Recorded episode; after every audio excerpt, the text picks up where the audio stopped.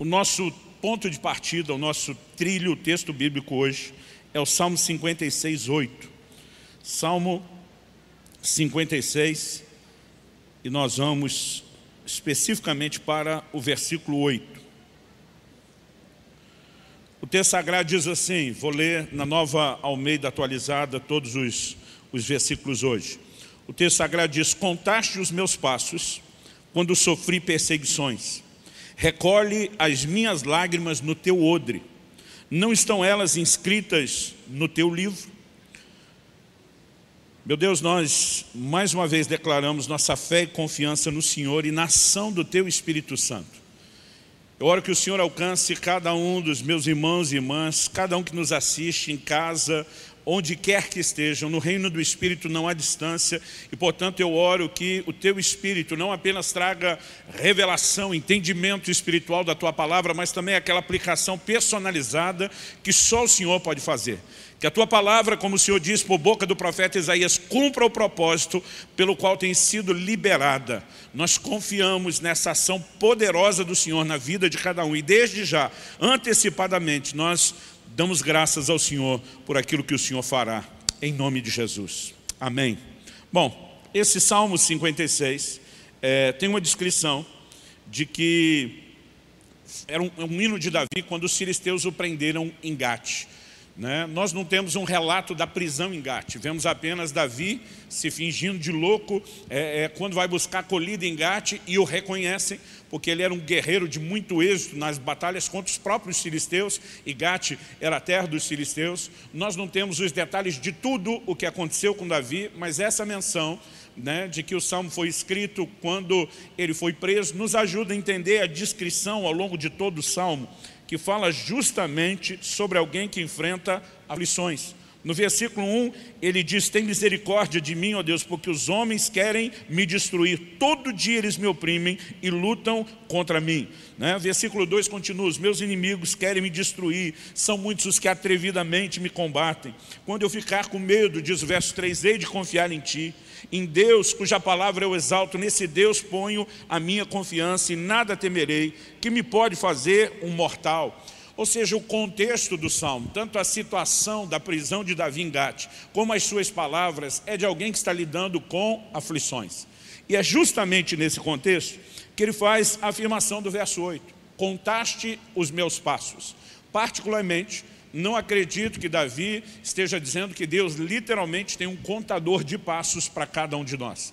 De vez em quando eu vejo né, as pessoas usando no braço aquele tipo de relógio ou pulseira que conta literalmente os passos, quantos passos você está dando por dia, para ver se está andando o suficiente, mas não há nenhuma preocupação dos céus em contar os nossos passos. Agora, o que nós precisamos entender é que Davi está numa jornada, né, peregrinando distante do seu país, da sua terra, porque ele está fugindo de Saul que quer matá-lo. Então a ideia de contar os passos aponta muito mais para o fato de alguém estar dizendo para Deus, o Senhor sabe que eu estou longe de casa, o Senhor sabe o quanto eu tenho que fugir, e nada disso passa desapercebido aos seus olhos. Depois, ele menciona Deus primeiro recolhendo lágrimas num outro, e depois o fato de que as lágrimas estão escritas num livro. Na verdade, a gente também né, não tem nenhuma menção em nenhum outro lugar da Bíblia de um livro com registro das lágrimas.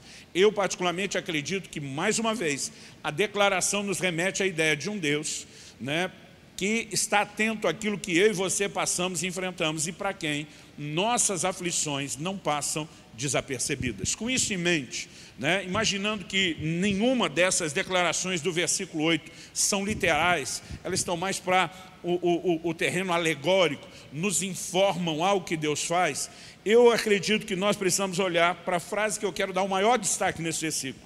Recolhe as minhas lágrimas no teu odre da mesma forma. Não há evidência por nenhum outro lugar na Bíblia, por nenhum tipo de testemunho na história daqueles que amam e servem é, é, a Deus, desde os santos do Antigo Testamento até o Novo, de que nossas lágrimas sejam literalmente recolhidas no odre. Então, se essa afirmação não é literal, a pergunta é o que ela comunica. Quando Davi faz menção do odre, ele está falando de algo que na sua época todo mundo conhecia e sabia muito bem o que era. Né? Como não é parte do nosso contexto cultural, não pertence ao nosso cotidiano, muitas vezes a gente não para para pensar nisso. Mas o odre era um cantil de couro, feito com couro de um animal. E embora na Bíblia haja uma menção só do odre sendo usado para armazenar água e um outro único versículo que fala de um odre armazenando leite, o propósito principal desse tipo de recipiente para os líquidos é aplicado em todo o restante da Bíblia em relação ao vinho.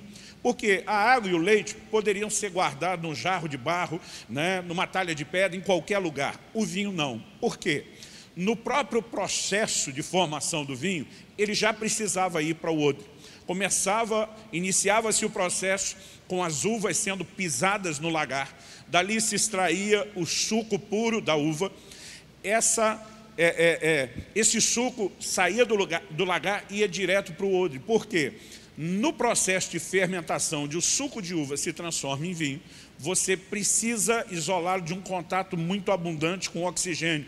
Então eles enchiam o, o, o odre, lacravam aquilo, amarravam bem, e ali dentro aconteceria a fermentação. Quando Jesus fala de vinho novo, em odres novos, ele está dando um exemplo que todo mundo conhece. Era basicamente como a gente falar de feijoada para os brasileiros. Embora seja um prato típico carioca, a gente diz que isso já virou patrimônio nacional há muito tempo.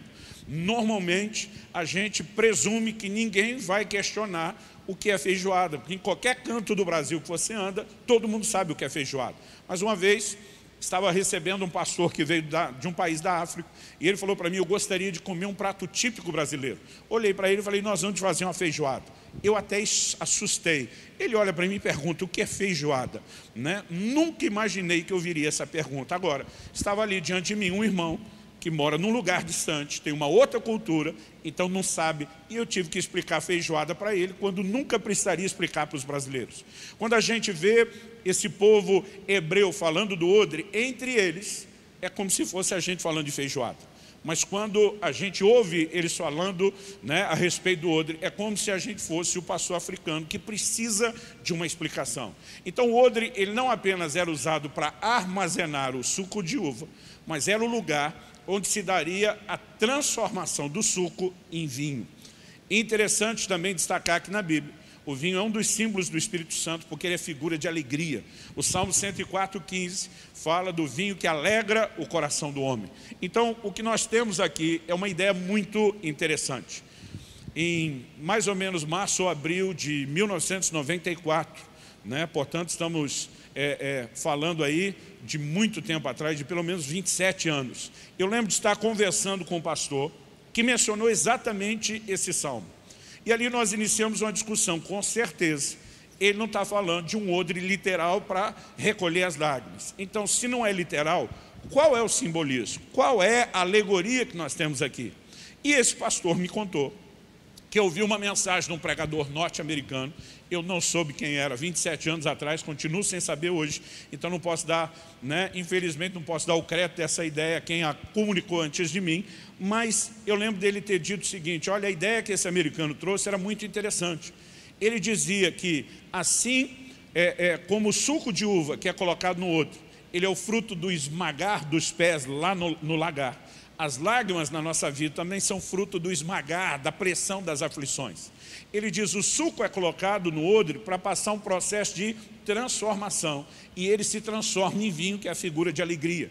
Ele diz, basicamente, o que o salmista estava dizendo aqui numa alegoria, que era mais fácil de se entender naquele tempo, naqueles dias, é que Deus tem a capacidade de transformar a tristeza das nossas lágrimas no produto final que sai do odre, que é alegria. E ainda que olhando só para esse texto, a gente não possa construir isso como uma exegese, uma interpretação de doutrina, ele apenas ilustra aquilo que a Bíblia afirma de forma explícita. Então eu gostaria de ler alguns textos que falam de um Deus transformando tristeza em alegria. Vamos lá, em primeiro lugar, Jeremias capítulo 31, versículo 13. O texto diz assim, e os versículos anteriores, o 11 e o 12, que eu não vou ler, falam de redenção, de livramento de Deus para o povo. Aí, como resultado, versículo 13, então a virgem se alegrará na dança, juntamente com os jovens e os velhos. Transformarei seu pranto em júbilo e os consolarei. E lhes darei alegria em vez de tristeza. Né? A expressão aqui, transformarei o pranto em júbilo. Está falando de um Deus que pega as lágrimas e consegue né, fazer com que delas justamente venha alegria.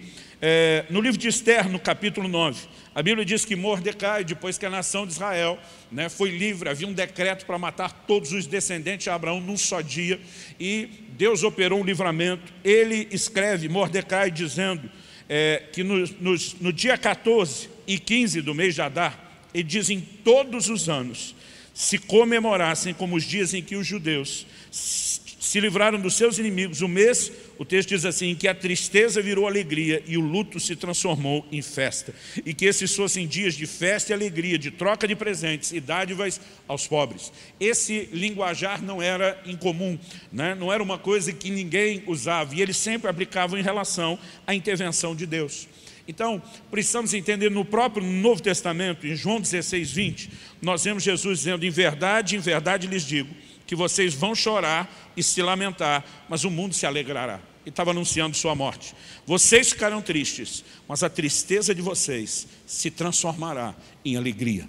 Né? Aqui o Senhor Jesus está falando, obviamente, da sua ressurreição, que a tristeza né, da, da, da, sua morte seria substituída pelo regozijo. E nós precisamos entender que declarações como essa não se limitam apenas a alguns eventos específicos. O que Deus falou através de Jeremias não era apenas para o Israel daqueles dias. O que Jesus está falando não é apenas para os apóstolos que estão ouvindo. Por quê? Quando Cristo vem a público, na sua primeira mensagem pública em Nazaré, Lucas capítulo 4 nos mostra que Jesus pega o rolo do livro do profeta Isaías, ele lê exatamente esse texto que eu vou ler para você agora. Vou dar uma enxugadinha aqui para não ficar extenso, Isaías 61, de 1 a 13. O Espírito do Senhor Deus está sobre mim, porque o Senhor me ungiu para pregar boas novas aos pobres, enviou-me a curar os quebrantados de coração, né? gente machucada e ferida por dentro, a consolar todos os que choram, a pôr sobre os que choram em Sião uma coroa em vez de cinzas, óleo de alegria em vez de pranto, manto de louvor em vez de espírito angustiado.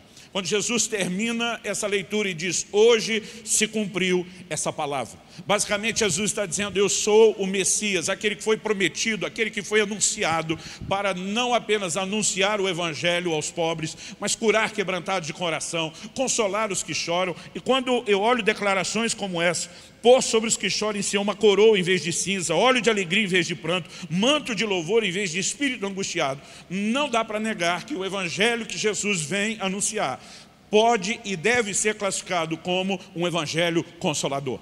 O próprio Jesus no Sermão do Monte declara, Mateus 5,4 registra, bem-aventurados os que choram porque serão consolados. Lucas dá um detalhe que vai um pouquinho além. Em Lucas 6, 21 nós lemos, bem-aventurados são vocês que agora choram, porque vocês hão de rir. O que é que Jesus está dizendo?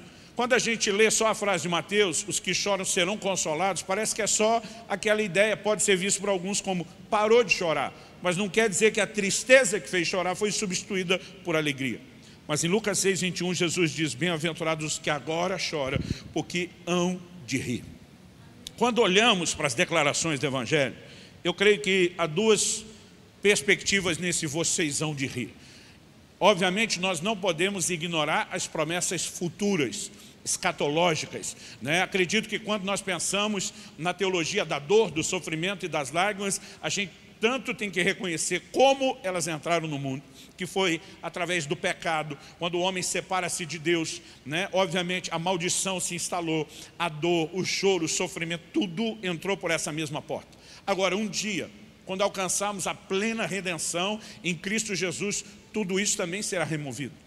João escreve no livro do Apocalipse dizendo, então, na consumação da obra da redenção, com a vinda de Nosso Senhor, ele diz, então não haverá mais dor, não haverá mais morte, não haverá choro, não haverá maldição. A Bíblia diz, não haverá nem lembrança das coisas passadas. Então se cumprirá o que já havia sido profetizado lá em Isaías 25, 8. A Bíblia diz, tragará a morte para sempre, e assim enxugará o Senhor Deus as lágrimas de todos os rostos. Depois em Apocalipse 7, 17, a Bíblia diz, Deus lhes enxugará dos olhos toda lágrima. Haverá um dia onde o choro não será mais parte da nossa vida. Mas até que esse dia chegue, isso não significa que Deus está indiferente às nossas lágrimas. Isso não significa que nesse tempo de espera da plena redenção, que Ele já não transforme tristeza em alegria. Então nós precisamos saber nos relacionar com, essas, com esses dois âmbitos ou perspe perspectivas diferentes da promessa. Vocês que choram hão de rir. Não vamos rir apenas na eternidade com a obra plena da consum, a, a consumação da plena redenção, mas nós podemos viver desde já intervenções de Deus, embora saibamos que um dia não haverá mais choro. Né? O choro, inevitavelmente, é parte da nossa caminhada hoje. Romanos 12, 15 diz que nós devemos nos alegrar com os que se alegram e chorar com os que choram. Não dá para dizer que só o crente tem alegria e o não crente não tem nenhum tipo de alegria, porque há tanto alegrias naturais, como há também né, tristezas que não são só de âmbito natural, mas também espiritual. Daqui a pouco eu vou distinguir isso. Mas Deus está dizendo que terá pessoas perto de mim e de você, precisando que a gente se regozije com elas, enquanto tem outros precisando que a gente chore com elas. Porque choro e alegria são parte de uma vida que é cíclica que é instável.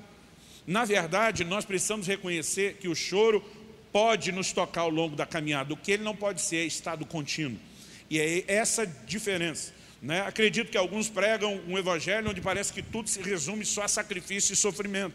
E parece que eles não enxergam o outro lado de um Deus que proporciona alegria. Alguns querem pregar um evangelho que parece que é só alegria e nega que nós vamos passar por dificuldades. Na verdade, o choro não é só parte da vida cristã, até daqueles que se dedicam ao ministério. Em Atos 20, Paulo, no discurso que ele faz aos presbíteros da igreja de Éfeso, ele fala de lágrimas no ministério por duas vezes no mesmo discurso.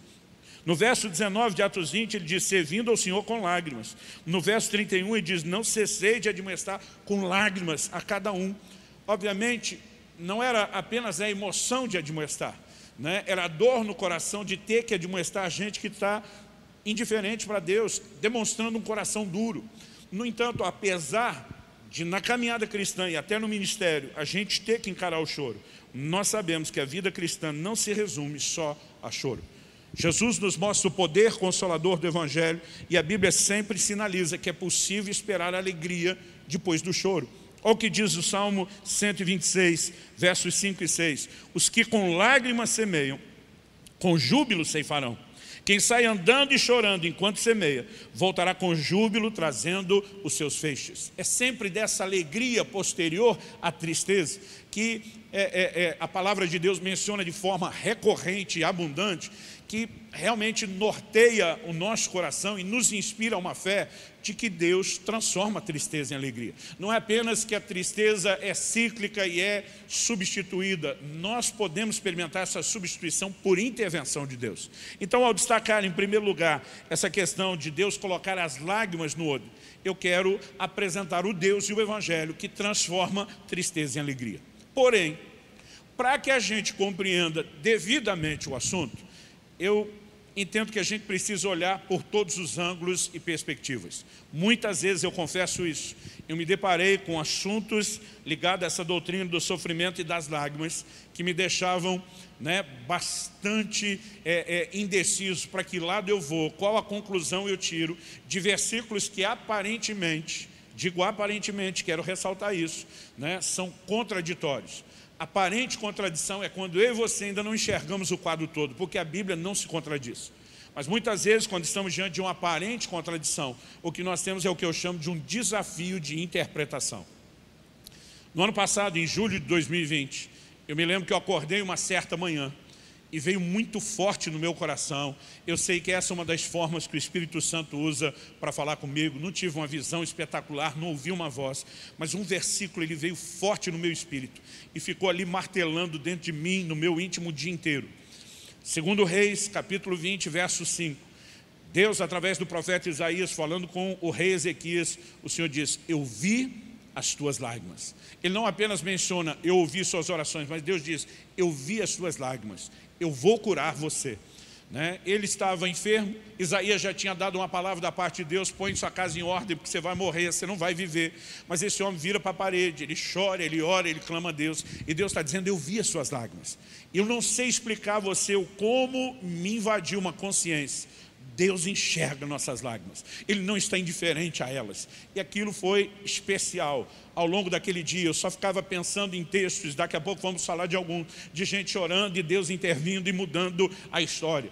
Mas, no dia seguinte, eu acordei com outro versículo, que veio com a mesma força e a mesma intensidade diante de mim, mas dessa vez era Malaquias 2,13, onde Deus diz o seguinte, vocês cobrem o meu altar com choro, com lágrimas, com gemidos.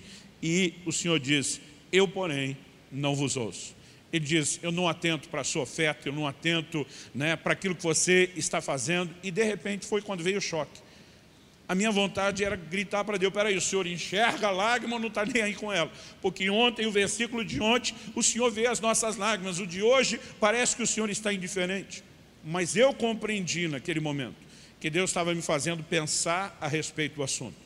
É como se ele estivesse dizendo, você ainda não entendeu o assunto. E foi a partir disso que eu decidi mergulhar numa pesquisa, numa busca de entendimento a respeito desse assunto, como eu nunca tinha feito em todo o meu ministério. E foi disso, né, desse trabalho, que resultou, primeiro, quatro domingos de pregação a respeito que, brincando com o nosso povo lá em Curitiba, no alcance de Curitiba, eu chamei de ser a teologia das lágrimas e do sofrimento. Não contente com quatro domingos de pregação, porque era muito conteúdo que eu não conseguiria expressar, foi quando eu sentei, escrevi esse livro que eu quero recomendar a você a leitura, Como Deus transforma a tristeza em alegria.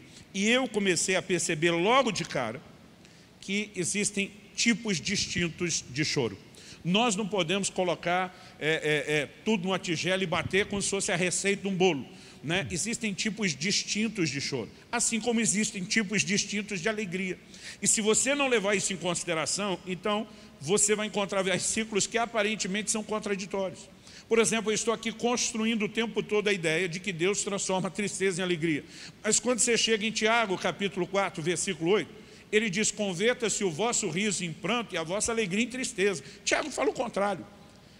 E se você pega um versículo desse sem o devido entendimento, você vai dizer, mas peraí, Deus quer transformar a tristeza em alegria, mas agora manda eu transformar a alegria em tristeza.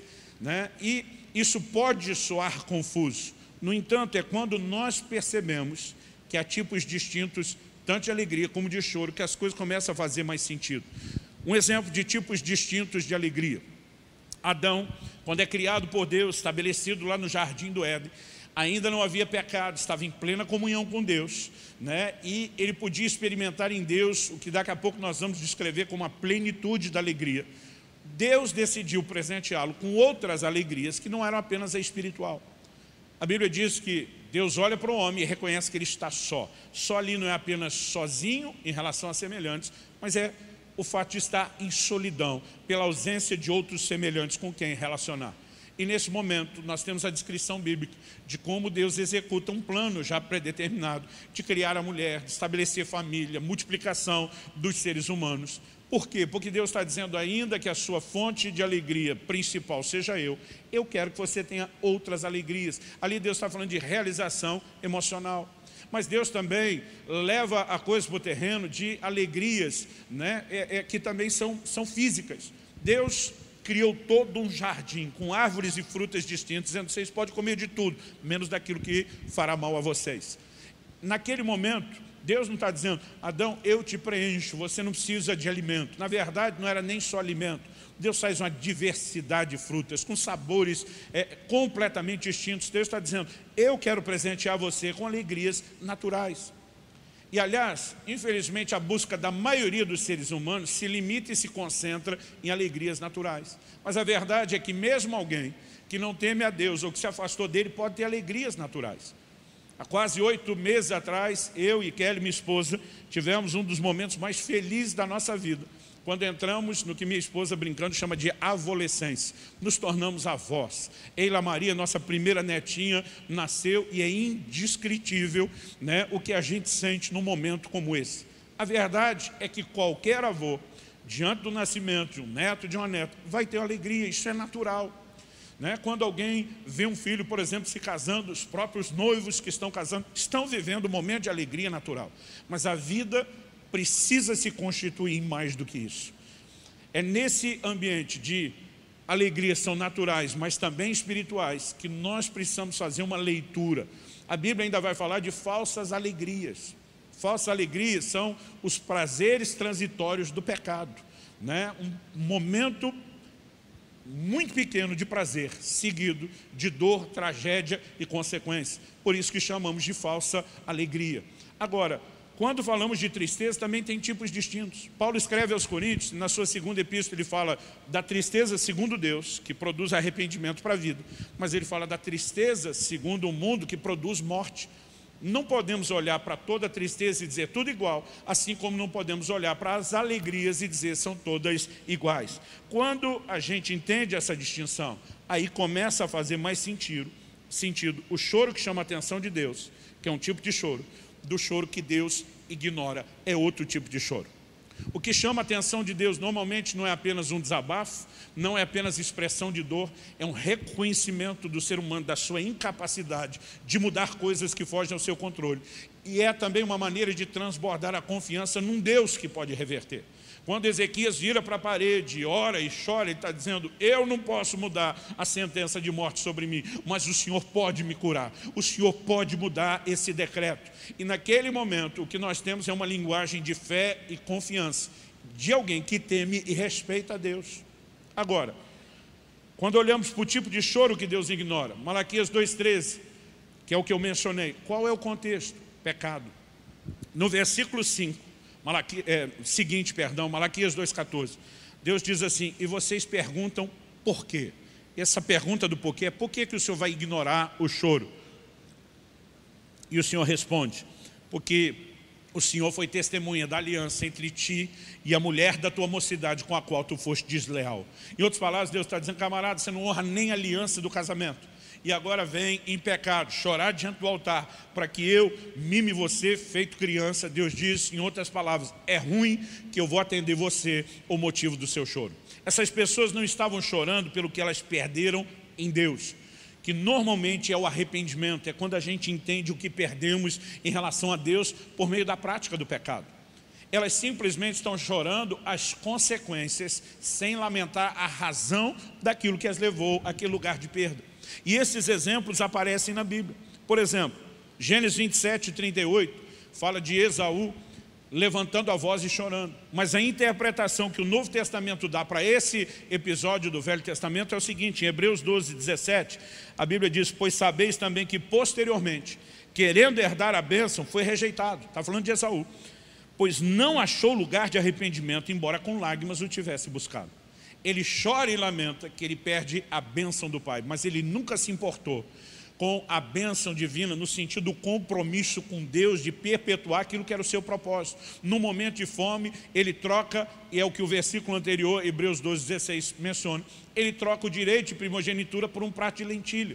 Ele, na verdade, estava atrás de alegrias momentâneas, transitórias, não valorizou o que Deus tinha. Quando a consequência se manifesta, agora ele está lamentando a consequência, mas não o que perdeu em Deus.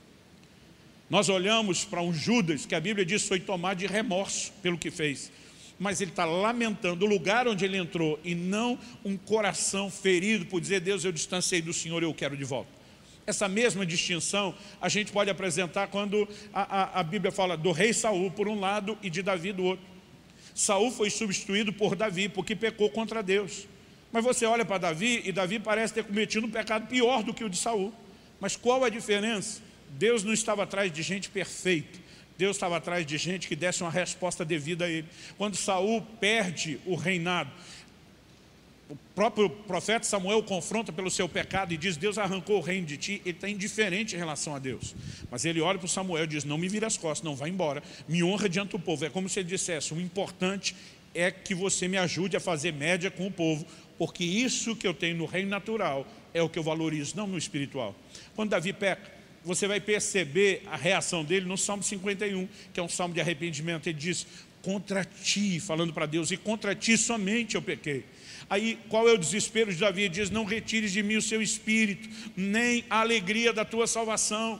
Você vê um Davi que não está se importando muito se vai perder o reino. Na verdade, quando Absalão conspira contra ele, ele foge da cidade, ele vai embora com quem diz, perdi isso, não, não, não tem mais valor e importância. Agora ele está num posicionamento dizendo que eu não posso perder o relacionamento com Deus. Então, em momentos como esse, você consegue constatar choros distintos. Sempre que Deus fala de ignorar o choro de alguém, é de alguém que pecou e não está demonstrando arrependimento. Quando Tiago diz, converta-se a vossa alegria em tristeza, ele obviamente está falando de quem está envolvido na falsa alegria do pecado, precisa da tristeza segundo Deus que produz arrependimento, para que então e somente então Deus possa trazer depois a verdadeira alegria. São ciclos necessários se queremos viver a intervenção de Deus.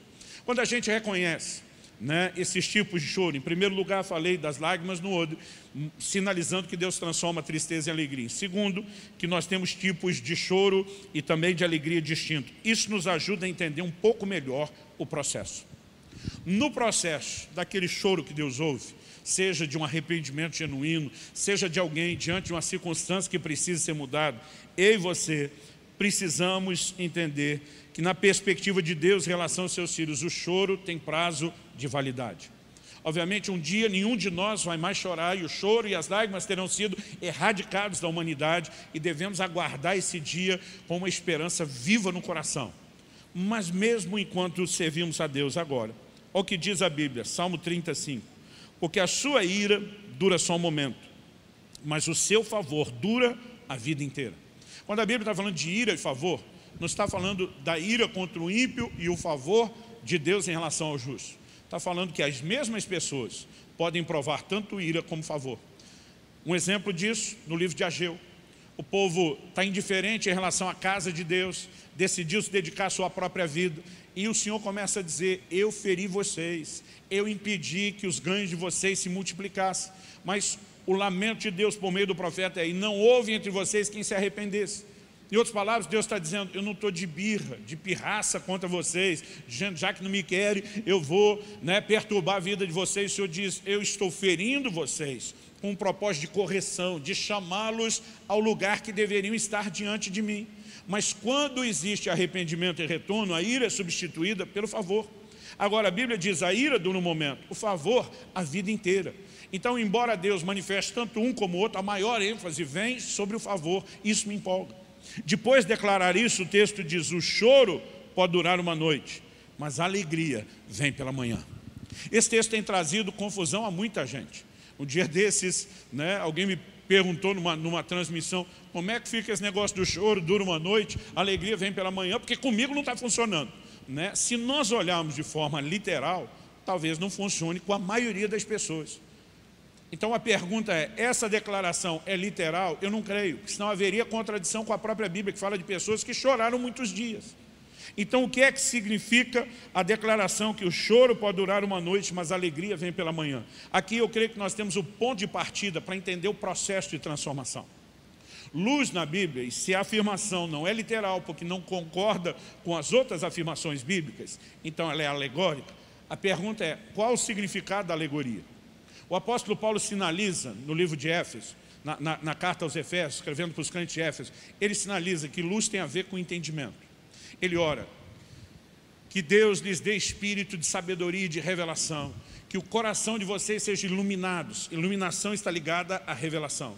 Já isso no capítulo 1. Quando chega no capítulo 4, ele fala dos ímpios e diz, entenebrecidos no seu entendimento, entendimento com trevas, com falta de luz. Porque se luz fala de revelação, trevas fala da ausência dela. Quando a Bíblia diz que o choro dura a noite, está dizendo que o choro se fortalece no ambiente de ignorância e de falta de conhecimento. Mas a alegria vem junto com a chegada da luz, com a chegada do amanhecer. Nós precisamos entender que a revelação da palavra de Deus é o ponto de partida, de mudança para todo crente.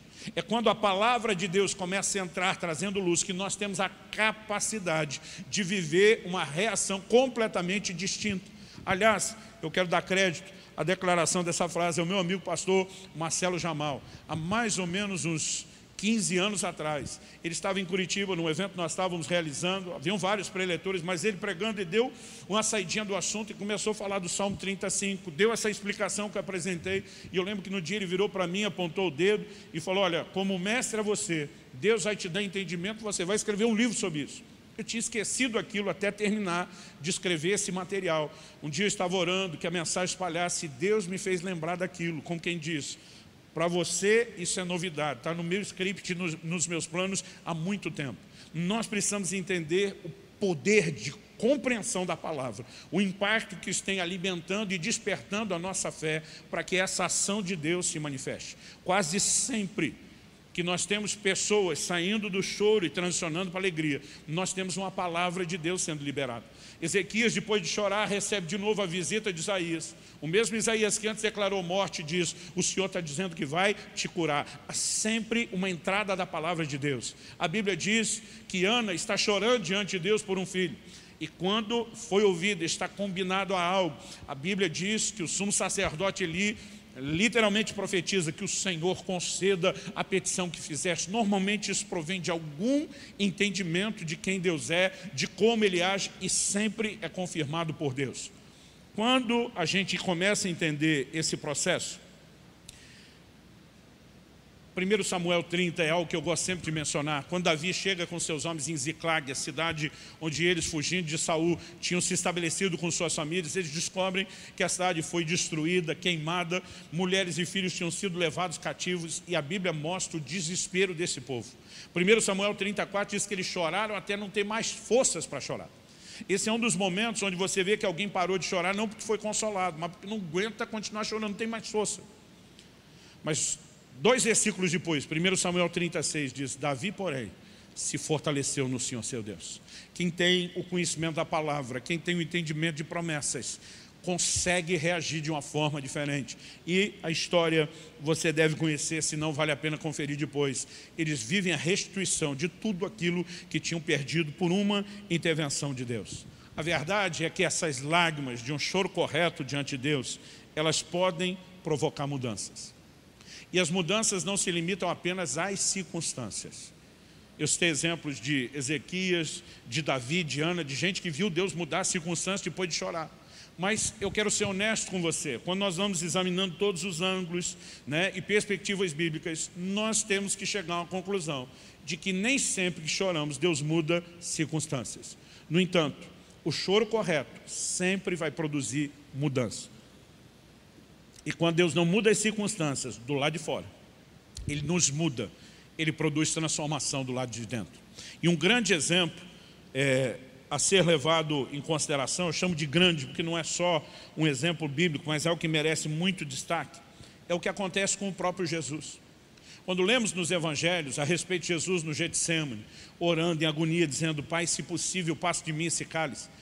Eu já recebi incontáveis vezes essa pergunta, o que significa passar de mim o cálice?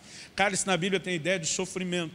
Então Jesus está diante de Deus literalmente, antecipando o sofrimento da cruz e dizendo, meu pai, se tiver um plano B, se tiver como não sofrer tudo isso que me aguarda, é isso que como homem ele está num grande dilema, mas em plena sujeição, dizendo, contudo seja feita não a minha, mas a sua vontade. Mas se tiver um jeito de passar o cálice, ele vai insistindo naquela oração. Olha a leitura que o livro de Hebreus faz, posteriormente desse evento. Hebreus 5, de 7 a 9 diz, Ele, Jesus, nos dias da sua carne, tendo oferecido com forte clamor e lágrimas, orações e súplicas a quem o podia livrar da morte, e tendo sido ouvido por causa da piedade. A Bíblia diz que o clamor era para que ele pudesse ser livre da morte, nos dias da sua carne, está enfatizando a humanidade de Jesus.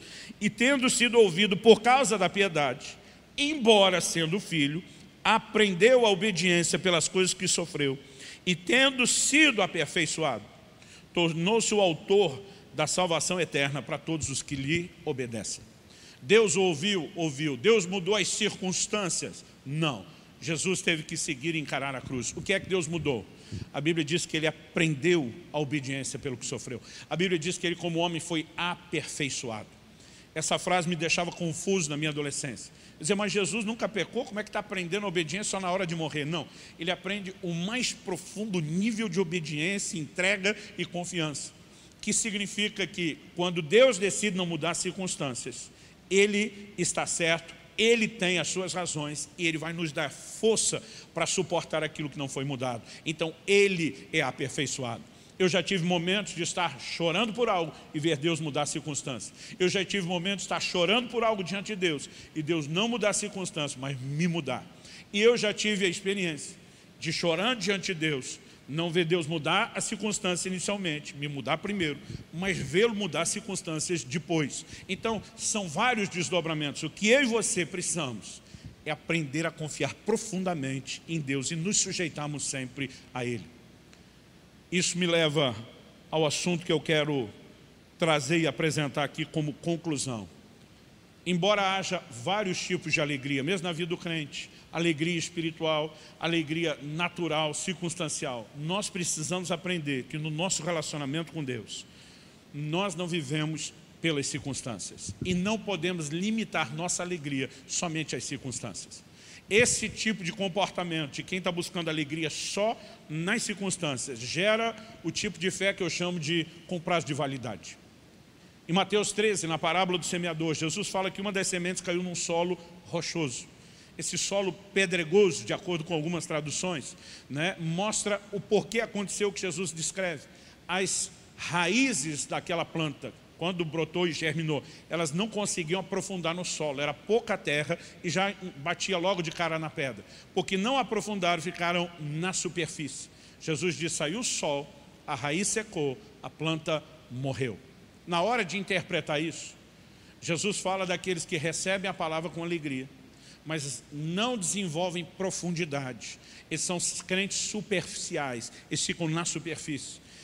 Jesus interpreta esse sol que secou a planta falando né, daquela palavra que foi recebida com alegria, mas quando ela é provada, quando chegam as circunstâncias difíceis, essa pessoa simplesmente definha espiritualmente. É o que aconteceu com a mulher de Jó. Ela viveu bênção de Deus para tudo quanto é lado. No momento em que as circunstâncias começaram a mudar, ela vira para o seu marido e diz, amaldiçoe seu Deus e morre. Jó diz para ela, você fala como uma louca. Você vai ler afirmações no livro de Jó, né, que mostram o tipo de fé que ele tinha. Mas uma que me chama a atenção é ele dizendo, eu sei que o meu Redentor vive e há de se levantar sobre a terra.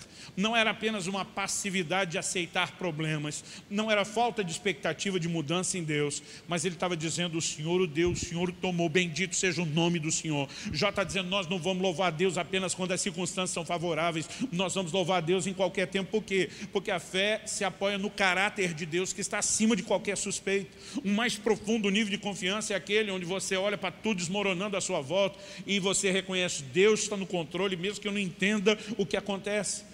E nós aprendemos por meio do ensino de, de, de Jesus, nesse texto de, de, de Mateus 13, da parábola do semeador, que a nossa alegria não pode ser meramente circunstancial.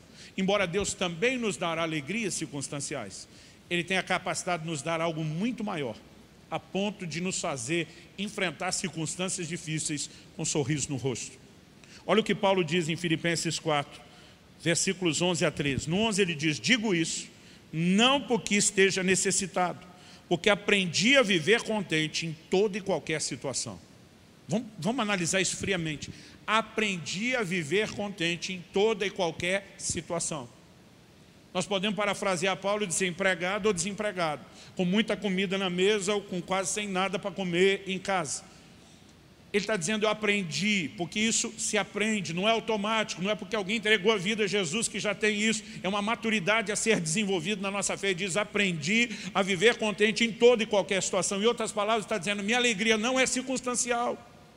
Olha o que ele diz no verso seguinte, o 12, sei o que é passar necessidade e sei também o que é ter em abundância. Aprendi o segredo de toda e qualquer circunstância, tanto de estar alimentado como de ter fome, tanto de ter em abundância como de passar necessidade. Ele diz, tudo posso naquele que me fortalece. Tem muito crente que usa esse versículo de Filipenses 4,3, tudo posso naquele que me fortalece, para falar de conquista e realização. Não é isso que Paulo está dizendo. E diz, eu posso suportar qualquer circunstância. Eu posso aguentar o tranco, não importa o tamanho dele, porque Deus me fortalece. Há um Deus que me suporta para enfrentar qualquer circunstância, que me dá força. Eu sou sobrenaturalmente capacitado e abastecido para enfrentar a circunstância que deixa os outros desagradados, entristecidos, chorando, mas porque eu recebo forças de Deus, o meu humor não muda diante da circunstância. E aqui Paulo nos ensina dos maiores segredos da vida cristã, que é entender que nos tipos distintos de alegria, quando não temos alegria circunstancial, prevalece a alegria do relacionamento com Deus. Davi diz no Salmo 16, versos 8 e 9, Tem o Senhor sempre diante de mim, estando Ele à minha direita, algumas versões dizem à minha destra, não serei abalado, por isso meu coração se alegra e o meu espírito exulta. O que é que ele está declarando? Que ter o Senhor diante de si, cultivar a presença de Deus, ter o Senhor ao lado, nos leva a esse estado, onde o coração se alegra e o espírito exulta. Depois no verso 11 do mesmo Salmo 16, ele diz, Tu me farás ver os caminhos da vida na Tua presença, a plenitude de alegria. À Tua direita, a delícias perpetuamente. Plenitude de alegria. Nós precisamos entender e reconhecer afirmações da palavra de Deus. Jesus diz em João 15, 11 o seguinte, Tenho-lhe dito essas coisas para que a minha alegria esteja em vocês e a alegria de vocês seja completa ele faz distinção entre a alegria dele e a nossa. E diz, eu quero preencher a de vocês. Mas para de vocês estar preenchida, vocês precisam da minha. Em outras palavras, ele está dizendo, só com circunstâncias favoráveis, vocês nunca serão felizes ou realizados. É por isso que você olha para alguns ímpios que mesmo não temendo a Deus, porque prosperaram, tem tudo que quer e não vivem realização. Porque a maior fonte de realização é a comunhão com o próprio Deus, a razão pela qual nós existimos. E nós temos vivido dias onde o evangelho vem sendo pregado, quase que levando os crentes a acreditar que a única forma de ter alegria é quando Deus os favorece pelas circunstâncias. Se há momentos onde ele vai intervir em nosso favor circunstancialmente, há os momentos onde ele não vai intervir. Mas não é isso que deve determinar a nossa alegria. Nossa alegria deve proceder de onde? De um relacionamento com Deus.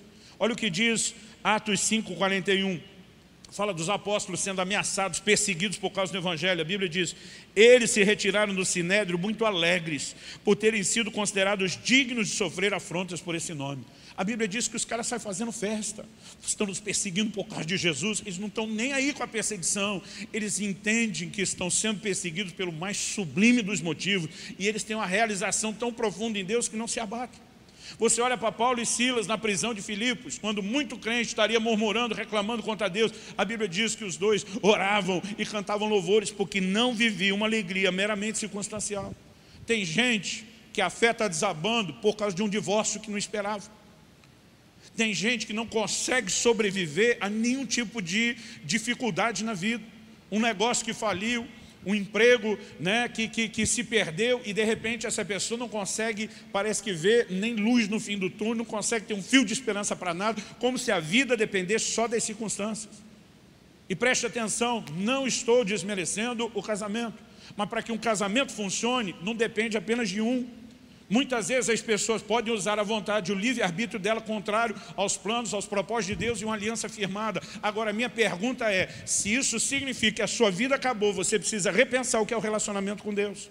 Porque ele precisa ser algo muito maior do que as circunstâncias nós podemos, a despeito do que enfrentamos, viver uma alegria que é sobrenatural. Alegria na Bíblia sempre estará conectada à ação, à obra, à pessoa e à forma de agir do Espírito Santo. Atos 13, 52 diz, os discípulos, porém, estavam cheios de alegria e do Espírito Santo. Essas coisas aparecem conectadas. Gálatas 5, 22, o fruto do Espírito é alegria. Romanos 14, 17 diz, porque o reino de Deus não é comida nem bebida, mas justiça, paz e alegria no Espírito Santo não é só alegria natural, é alegria no Espírito Santo.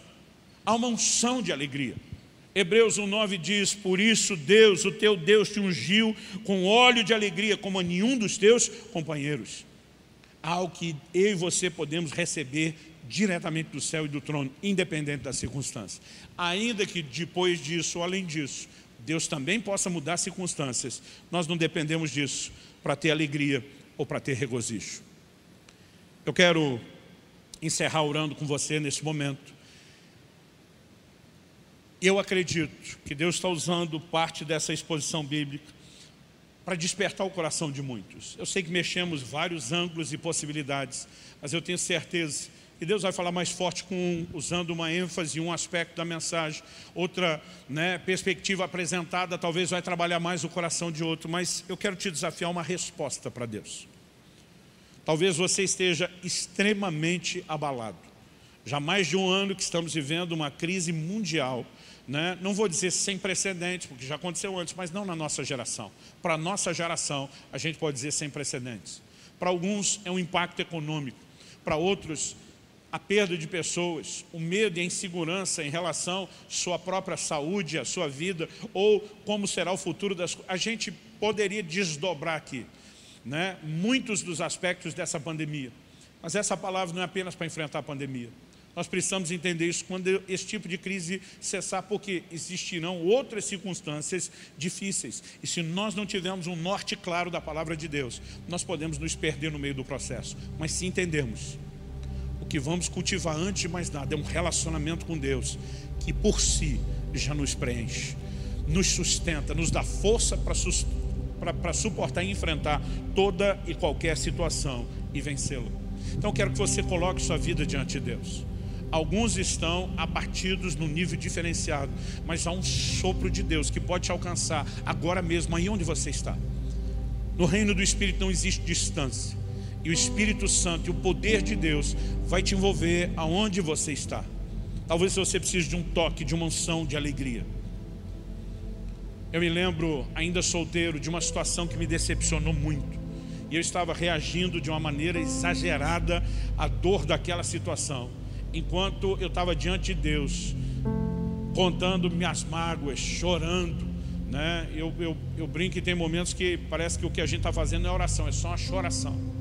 O Espírito Santo me visitou de uma forma que eu não sei explicar. Mas foi o primeiro evento na minha vida que me chamou a atenção para Hebreus 1,9. Um óleo, uma unção de alegria. A presença de Deus me visitou naquele momento de oração. E eu me senti inicialmente um louco, porque daquele camarada com o coração quebrado, arrebentado, desabafando para Deus, tudo o que eu conseguia reagir, aquela manifestação de glória e da presença de Deus que encheu aquele ambiente, era mera e simplesmente rir Parece que algo mudou a perspectiva dos meus olhos. Parece que eu entendia Deus no controle. Parece que eu entendia Ele como a fonte de toda alegria, de, da plenitude de alegria, de tal forma que tudo que eu conseguia era rir. E eu ria, mas ria, literalmente ria, não era um sorriso. Eu ria as gargalhadas descontroladamente debaixo daquela visitação. E quando eu levantei do chão, não havia mais um pingo de tristeza. A maneira de olhar para aquelas coisas que tinham acontecido mudou. E foi um dos primeiros insights que eu tive de um Deus que transforma a tristeza em alegria.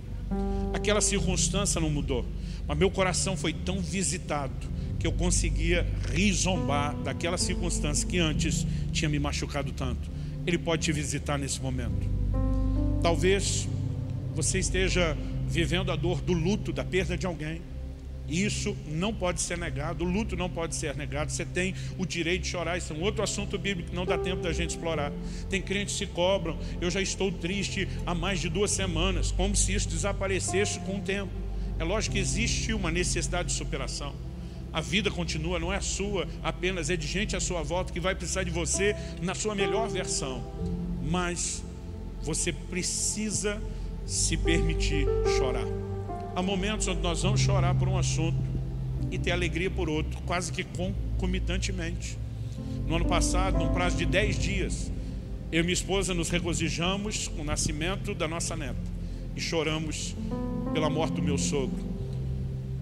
Isso aconteceu num prazo pequeno. A alegria de um não ofuscou a tristeza de outro, e a tristeza de um não ofuscou a alegria de outro. A gente conseguia ter sentimentos diferentes e os dois tiveram que ser vividos. Não quero colocar um peso sobre ninguém, mas quero te dizer, ainda que o choro seja parte, ele não pode ser ato contínuo. Em algum momento algo tem que mudar.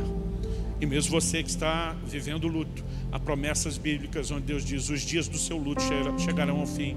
Não é porque vamos nos esquecer de quem perdemos, é porque nós vamos superar até o dia, porque todo cristão que perde alguém que serve a Deus tem um consolo. Paulo diz: consolai-vos uns aos outros com essas palavras. Quando o Senhor retornar, os mortos ressuscitarão, os vivos serão transformados e nós juntos estaremos para sempre com o Senhor. Haverá um reencontro, inclusive dos que partiram no Senhor. E quando Deus diz o luto vai chegar ao fim, Ele não está dizendo que a dor da perda simplesmente desaparece, mas nós superamos com forças sobrenaturais. Então, ainda que eu não quero que você se cobre uma reação imediata, é importante você saber que existe também reação e superação, mesmo para essas dores e perdas mais difíceis. Nós podemos viver isso em Deus. Vamos orar.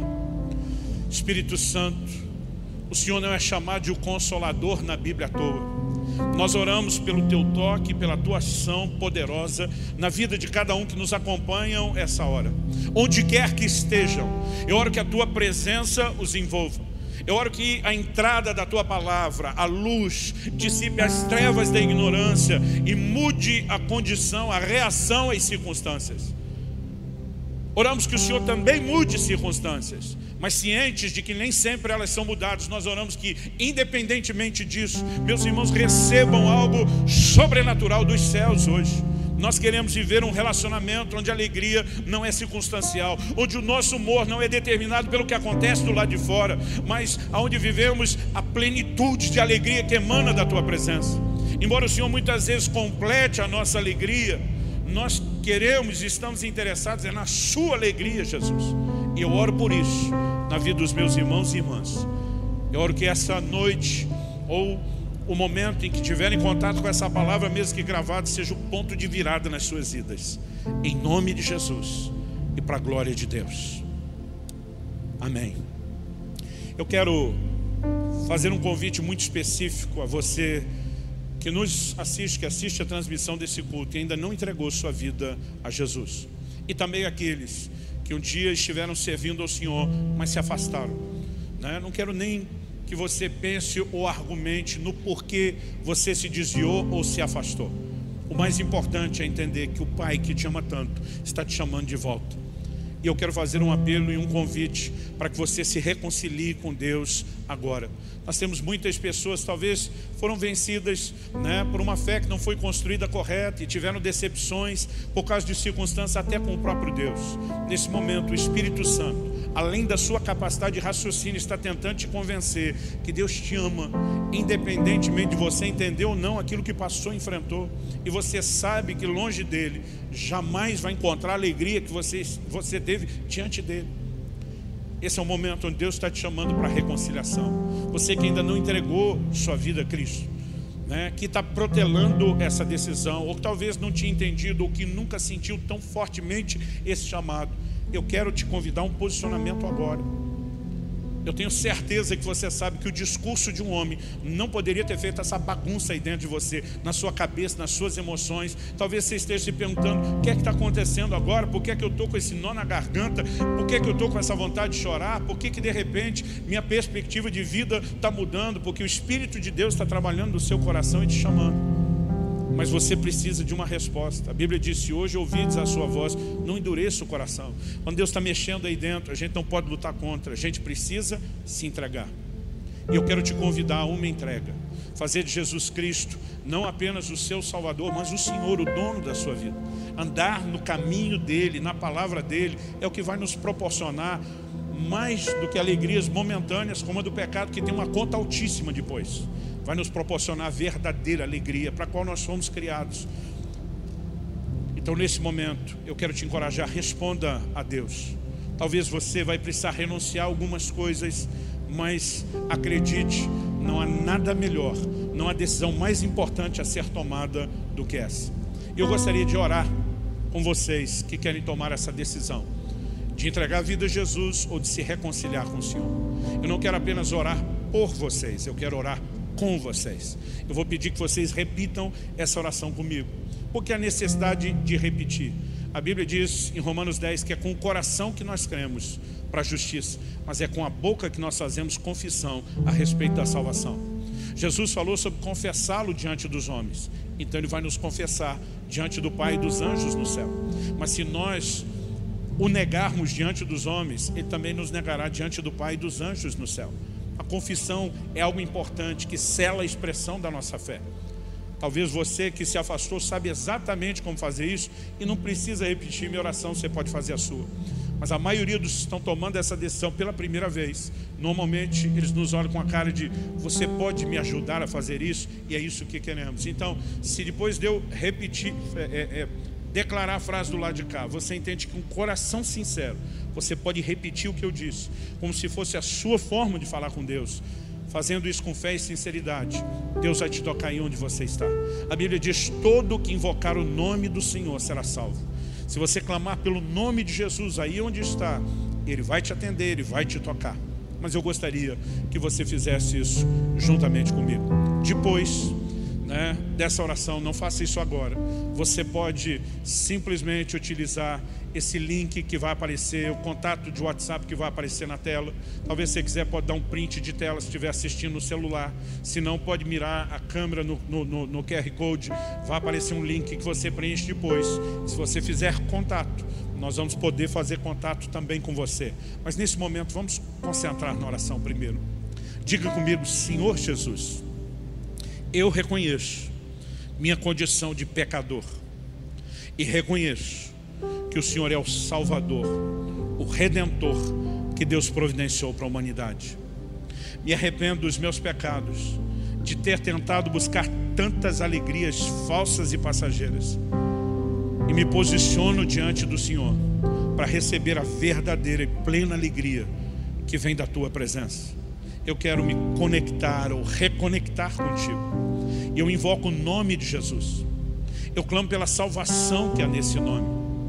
E nessa hora, eu renuncio todo envolvimento com o mundo e o pecado, para dizer que passo a ser do Senhor, passo a te pertencer. Eu quero me sujeitar ao Senhor e à tua palavra e viver o relacionamento pleno que o Senhor tem para mim. Portanto, pela fé, eu recebo o perdão dos meus pecados e eu declaro que hoje é um novo dia, é o início de um novo tempo, é o início de uma nova história em nome de Jesus e para a glória de Deus. Amém.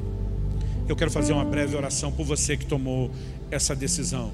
Agora, não é orar com você, agora sim eu quero orar por você. Meu Deus, eu clamo em nome de Jesus, em favor de cada um dos meus novos irmãos e irmãs. Que o Espírito de Deus os proteja, os guarde, os dirija nessa nova jornada. Que eles sejam sobrenaturalmente envolvidos com a manifestação da tua graça eu sei que nesse momento se tornam reais na vida de cada um deles as tuas palavras: perdoados são os teus pecados. Remove o peso e o fardo da culpa e da condenação e faz algo novo no coração de cada um deles, ajudando-os nessa jornada que se inicia, em nome de Jesus. Amém.